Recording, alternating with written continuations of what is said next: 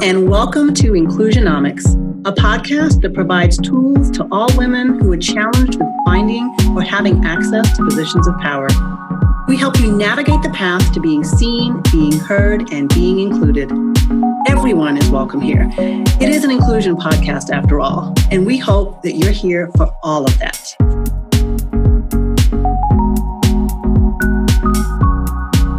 What is privilege? That is such a loaded word and such a difficult concept to discuss, but we're going to do it anyway. I'm Stacey Gordon of Rework Work, where as a diversity, inclusion, and career strategist, I strive to reduce bias in hiring and barriers to entry. And I'm Lisa Gates, founder of Story Happens Here, coaching unapologetically ambitious women to own their story, control their narrative, and rise up. So, our theme this season is unapologetic. And today we're talking about unapologetic privilege. So let's dive into this. Yes, this is great. So, why are we talking about privilege? And um, we're doing it because it's a, tif- a difficult topic to discuss. Uh, and there are lots mm-hmm. of misconceptions about it. And to me, privilege is like bias, right? It, you know, everyone's got a few different types. Uh, and you can't really be upset if someone's got privilege. Uh, but that's why it's okay to be unapologetic about it. Um, and when you start to talk about privilege, everyone goes, I don't have privilege, not me, you know. Um, but as a black woman, I have to realize I have privilege. You know, I'm mm-hmm. educated. Mm-hmm. I live in mm-hmm. a nice neighborhood. We own two cars, right? That's privilege. Mm-hmm. Um, and we, we have to understand that there are various types of privilege. Yeah, I think it takes a while at least for me as a white person, took me a while to understand what it really looked like if I was wielding privilege, right? Like if I was using it in some way to disadvantage someone else. Um, that's like conscious privilege, I suppose. The unconscious kind is the harder one to dismantle, right? It's just like unconscious sure. bias. Yeah, yeah, it's it's tough, and I think that um, you know we've been looking at different definitions of um, of privilege, and what we see is that it, it definitely is something that makes it makes people uncomfortable, right? It, it's definitely pretty loaded word, and it's when you look at what people have um, given as a definition for it, you'll see that it's privilege that is unearned, right? Unearned access to resources. And I think it's that word unearned that really gets under the skin of people. Like, what do you well, mean? I earned my life. I, I worked hard, right? Right. Yeah. And it's like, so we were talking a little bit before, it's like, when you talk about privilege and people say, well, I'm, you know, I'm not privileged. My, my dad, like you talk to, you talk about white privilege because that's the one that really gets people going is what is white privilege anyway? You know, I don't have that. My dad worked three jobs to put me through school. He, you know, backbreaking labor and this was, it was really hard for him. And, and I get that it was, but at the same time, you had the privilege, or he had the privilege of getting three jobs, right? My dad, African American man, for many years, it was hard for him to get one job. Right. right. Even though he was really good at what he did, even though he was probably better than many of the guys in construction that he was vying to get a job with. But in New York City, he couldn't get a job mm-hmm. in any he couldn't get into any of the labor unions he couldn't get into any of the you know electrical unions. He couldn't get a job to save his life and for many times he was one of those guys standing on the side of the street next to a u-haul trying to get people you know to hire him as a day laborer. Wow wow. Wow. That's big. That, but it also travels up the chain even when you have position, you know, a position of of power somewhat. And this was you know demonstrated really well in the new uh, apple tv plus show the morning show. Um, so you know in a nutshell one of the co-hosts of the morning show is fired for sexual predation basically. Hmm. and so the replacement for that person this this black man has been being groomed and being told you're next you're next and one of the things the producer tells this black man to be more um, likely to get it is to be, hey, be nicer. Just soften your edges a little bit. Just, you know, go press some flesh at the event tonight and kind of schmooze and, you know, th- that kind of thing. And he just gets pissed off because he's being told yet again, you're too black, you're too strong, you're too tall, you're too something. We can't, we white people can't handle you if you're that way. Mm. And he's a great character, a great um, sort of model for what it looks like, even when you ascend to a certain level and are still being held back. And certainly women experience this all the time. Right, um, right. You know, so well, and I mean that just I mean not to get political, but that even Why not? carries over. I know, right? But it carries over to our, our current um, climate, right? I mean, if you look at the difference be- between Barack Obama and our current president, you know, if if Barack Obama tried uh, even like a, a smidgen of the stuff that is going on, he would have been out on his ass so quickly. Yes, it, it wouldn't even be a conversation piece at this mm. point. That's right. That's right. Yeah, uh, the the current climate, we are getting away with murder. Um, privilege is getting away with murder. You know, g- going back to the to the morning show. I mean, you see throughout the series, it's not just white privilege, but it's it's it's uh, or white male privilege because of the Me Too topic. But it's where privilege shows up in the wildest of places where you wield power or, or you take power because uh, uh, you can. Right. And and when you do, the impact is um, to you know to take away another person's agency, and you know uh, that's what's so destructive about it. And you feel like it's your fault right? Isn't yeah. there a piece of it where, um, because of their blindness, that it almost makes you feel like, um, Yes, it's almost like it's like it's like gaslighting, kind of. Yes, know? yes. and and I think also part of it is, you know, when you say that someone's wielding power and they're using that to take away agency from others, they don't realize it, right? Like nobody gets up. I won't say nobody, but most decent people right? And this is what we're talking about. We're talking about decent people. We're not talking about the, the extremes of society. We're just talking about regular folks. They do not get up in the morning and think, how can I screw over another person's life? That's right. They're just, they're just going about their day. And I think that's the piece of the privilege that is so um, so interesting and, and so difficult to unpack. And speaking of unpacking, is what reminds me of um, Peggy McIntosh, right? Like she's the one who wrote, um, uh, what is it? Unpacking the, I'm going to say it wrong. I'll make sure I got the right name here. Unpacking the invisible knapsack, right? Because privilege is really this invisible thing that we walk around with. And she is the one that has really done a lot of work around privilege. And when you talk about not understanding and not seeing how this works, I, I think of so you pushed me to watch uh, Hello Chelsea, It's Me Privilege, right? Because I was like, I'm not going to watch that. and Lisa's like, oh, just watch it. I know. I really wanted to get your take on it because, you know, it, uh, here I am, a privileged white person watching Chelsea come to Jesus, you know, have a learning moment in her life yeah. And and she was trying, you know, she yeah. taking the effort. Uh, but but it was flawed. And tell people what you were upset about.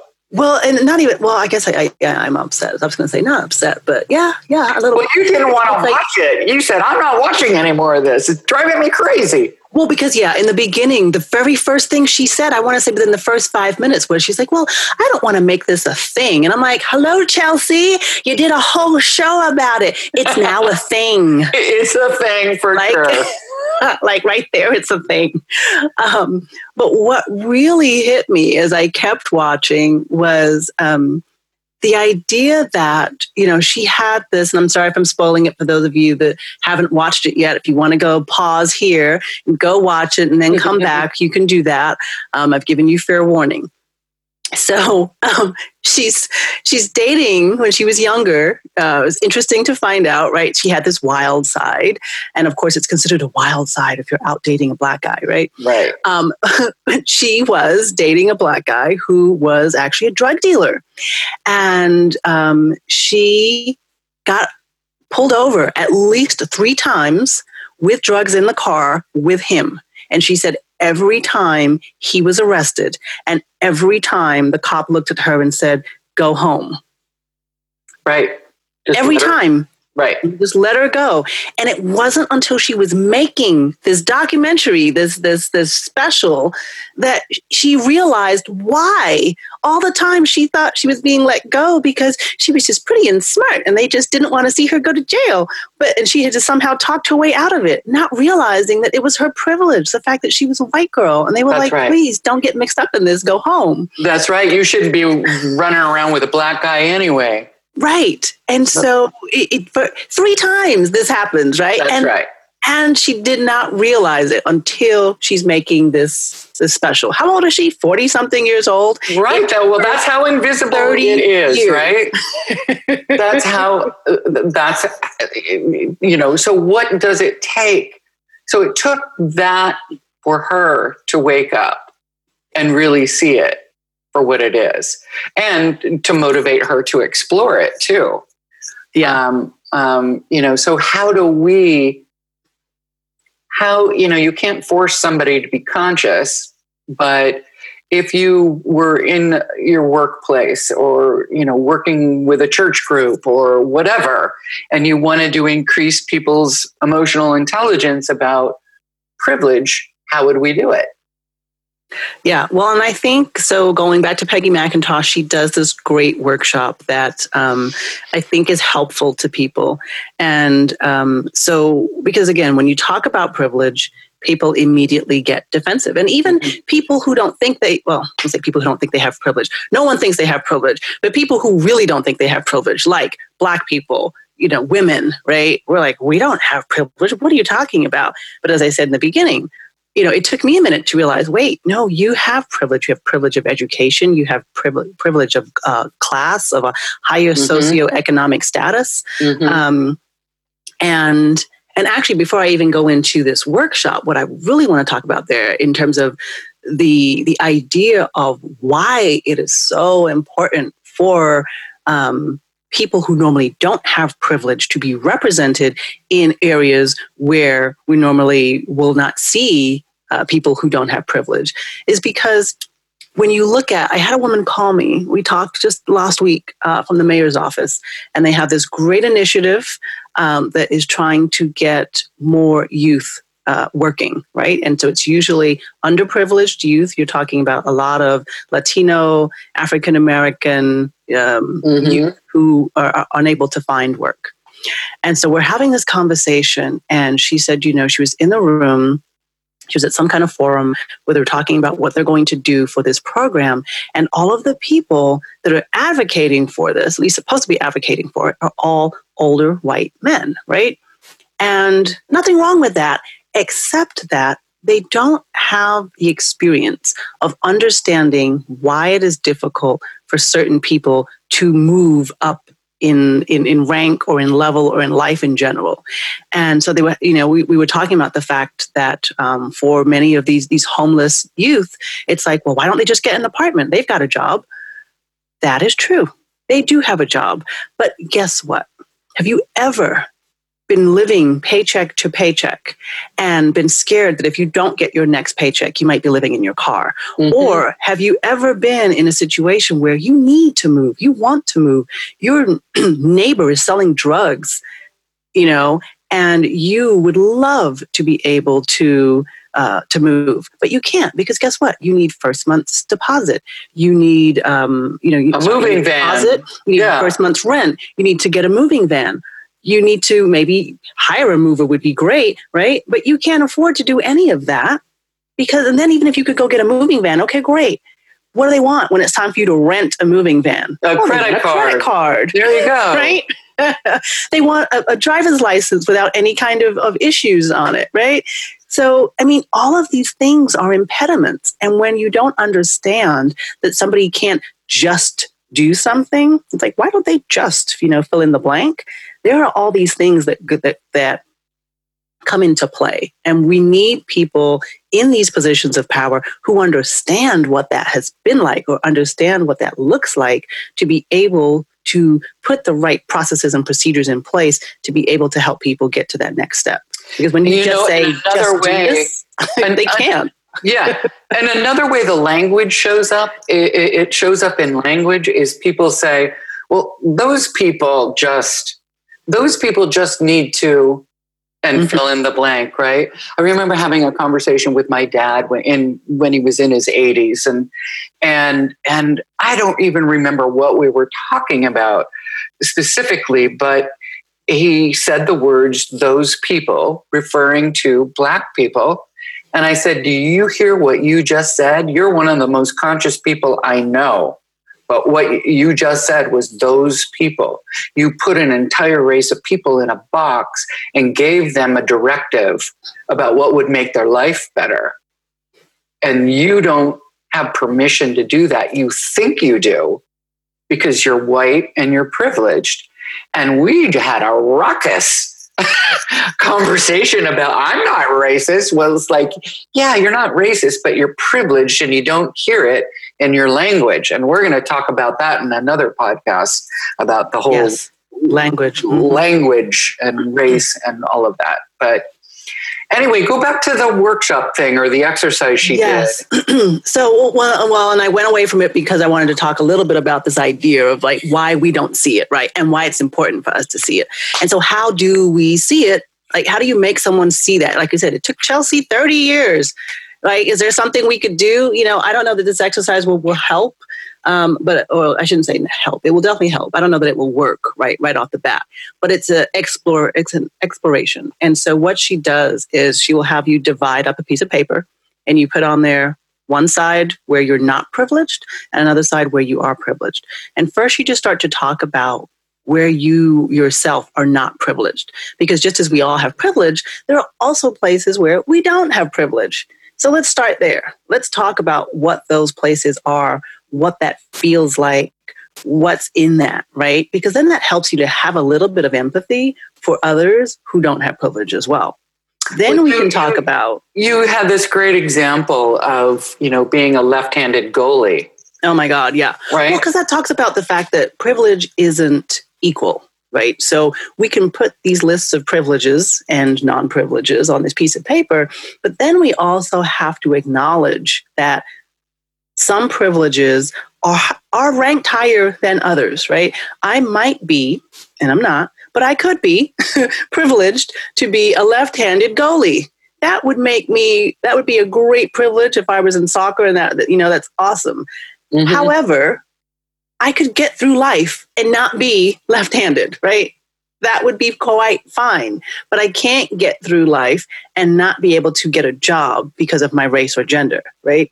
right, right. So we have to look at these privileges and then we don't want to rank them because it's not a competition, but we do have to acknowledge that some are higher priority than others Absolutely. that's the place where we lose uh, people in the conversation because they'll Mhm. say, "Oh, well, that's not really a privilege," or "I don't really have that privilege," or "I've got this privilege, but not that that privilege." And so it's not a us versus them. It's not a your privilege ranks my privilege. It's just let's have a discussion about all the ways that we have privilege, and then let's acknowledge that and realize that hey, I might be able to use my privilege to help somebody else who doesn't have privilege, right? Mhm, And let's look at mhm. it from that point of view. How can I use my privilege to help somebody else? And I think that's a good way to to do that. Yeah, the the whole thing of advocating for quote the underdog or for the the um, unseen, unheard. You know, another exercise that um, I, took part in a social justice workshop, kind of a mediation workshop, and one of the exercises they had us do was to, we were all standing in a circle, And this was kind of about finding common ground. Mm. And the workshop leader would throw out a category or um, an experience or a job like waitress. And anybody who had worked as a waitress would step into the center of the school uh, of the circle, and you would see who who had that role, right? White, black, yellow, whatever. And, and, and then she just kind of went at it in layers. And then she started doing things like um, uh, went through bankruptcy, um, were evicted from your house, uh, were fired from your job, um, were told that you're too old, too young, too fat, too tall. And she just went through all of these, and it was amazing to see what happened as people moved into the center of the circle and saw each other and then moved back. So it had this way of connecting people to each other, for one Mm. thing, Yes. but also seeing the differences and seeing even somebody standing on the outside of the circle who didn't have that experience, they would often want to come into the center anyway because they were sad about it or wanted to support or advocate um, those that Well, that it experience. also helps to unpack that bias too, because you Right. walk into a room and you look around and you make assumptions about people. right. And then when they stand up on something that you wouldn't have thought, you go, oh, wow. That Yeah, person Had a bankruptcy. Oh, wow. That person slept in their car for six months. exactly. you know? Exactly. So it So- helps there. Yeah. Yeah. That's awesome.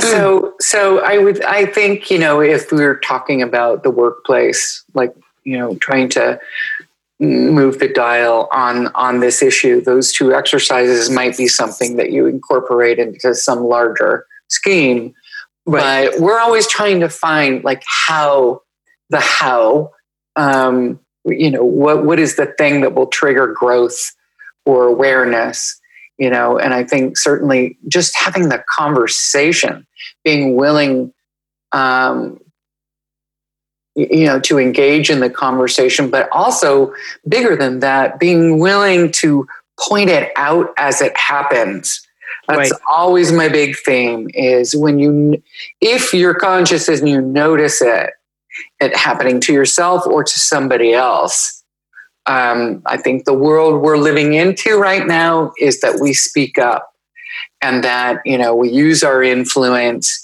in a constructive and positive ways to um, help abate the whole Right. issue, right? Well, and I think part of that too is so using our privilege to advocate for others by bringing others into the room. So yes, going back a little bit to what I was saying before about, you know, you've got these group of people who are trying to do a good thing, right? They're advocating for homeless youth.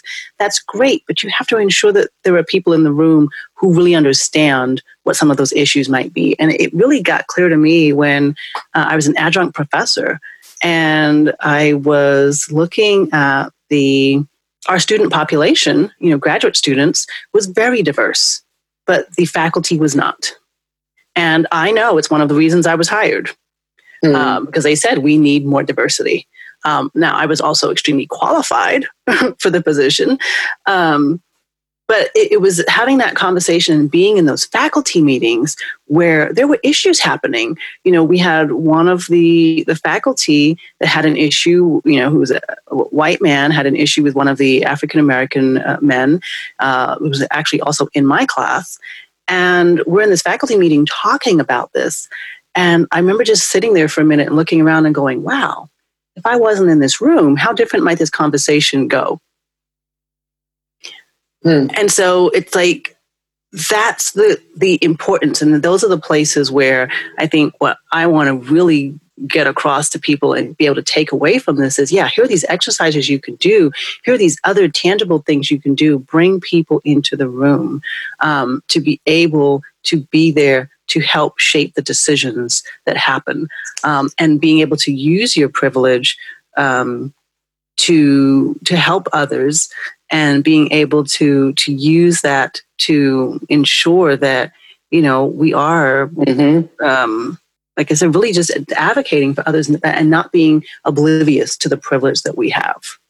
You know, I think talking about um, sort of the university system, one of the I've had several clients over the years who were ombuds people in universities, and these are the problem solvers. The they often have training as lawyers or psychologists, therapists, and um, they take two parties or more, you know, and try to solve an an issue that's cropping up in the workplace or in the classroom. Um, and and the two most re, the, the recurring themes in universities are issues of race and um, harassment, mm. s- sexual harassment, or just economic harassment, being held back um, because of race or gender, etc. And uh, I was kind of shocked to learn that those were um, the mo not sure I, I, shouldn't be shocked but that that's the preponderance of what they're dealing with but that is um, what we're talking about the the practice there is to bring these two people into the room and if these two people um, if if the ombuds person um, doesn't have the experience then they will often pull someone else in who does in order to have the conversation, not frequently, but um, very often. Yeah. So yeah, the, the, universities are going through that a lot right now. I've had a couple reach out to me. Um, they're having issues with their with the student body, and you you find that the student body is diverse, the faculty is not that is mm-hmm. going to consistently cause problems. Mm-hmm. Um, and so it's one of those things that keeps coming up because, especially now, you know, last season we talked about being woke, you know, our students, um, and, and students have always been you know ready to, to rally and protest and and and uprise so the students are like you know what we're not going to take this nonsense anymore y'all need to do something about your your faculty and so it's important for the faculty to understand that, um, you know, when we talk about privilege, that there's this underlying place of guilt, right? I'm not going to feel guilty because of things that I, I got. And, and I get that. You shouldn't have to feel guilty.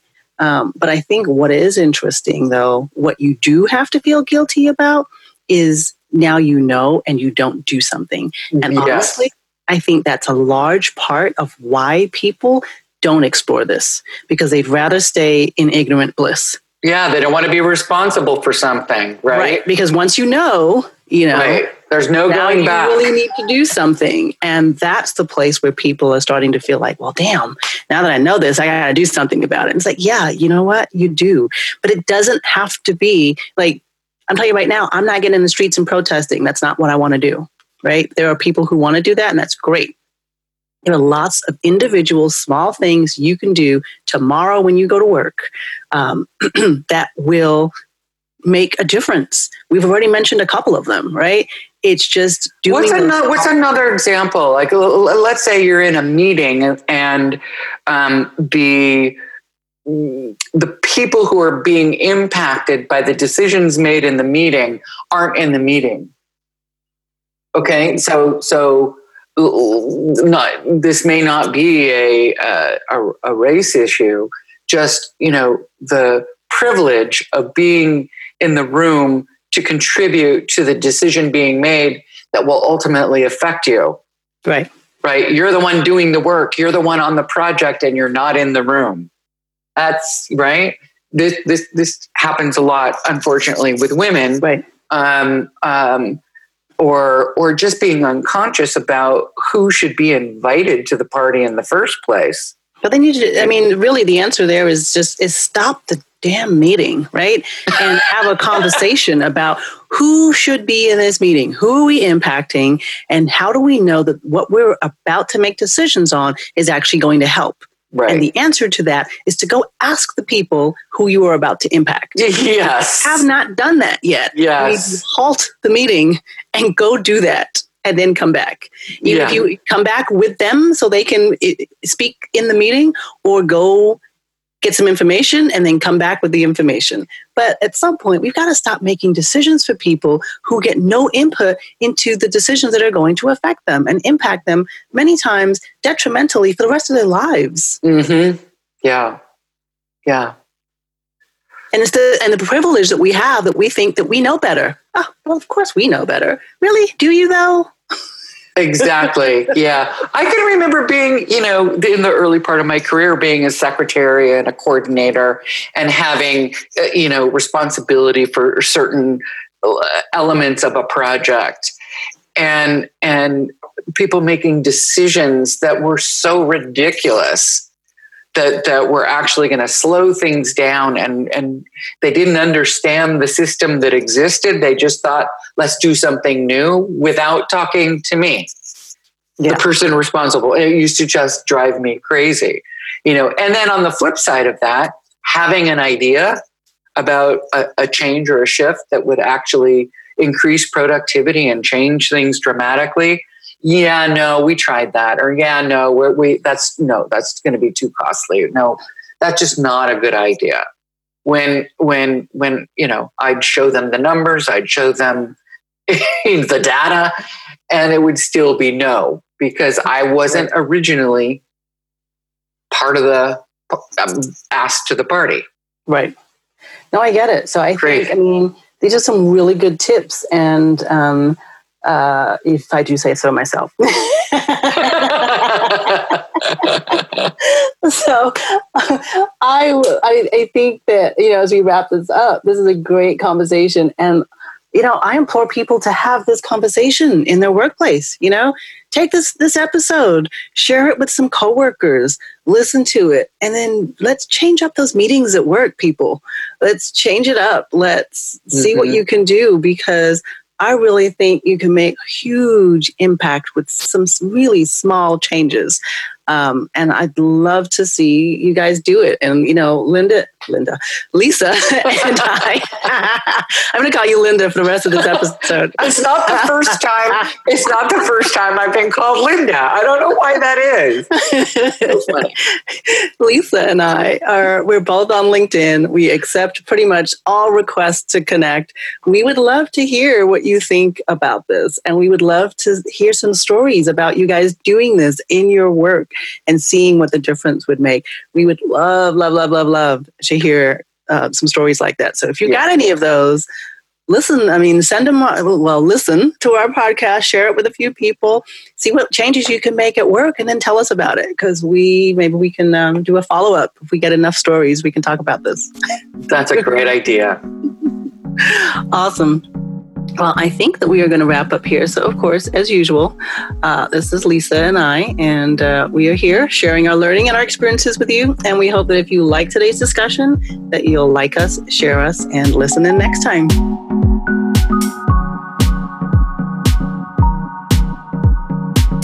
You have been listening to Inclusionomics with Lisa Gates and Stacy Gordon. Visit inclusionomics.net to subscribe and download.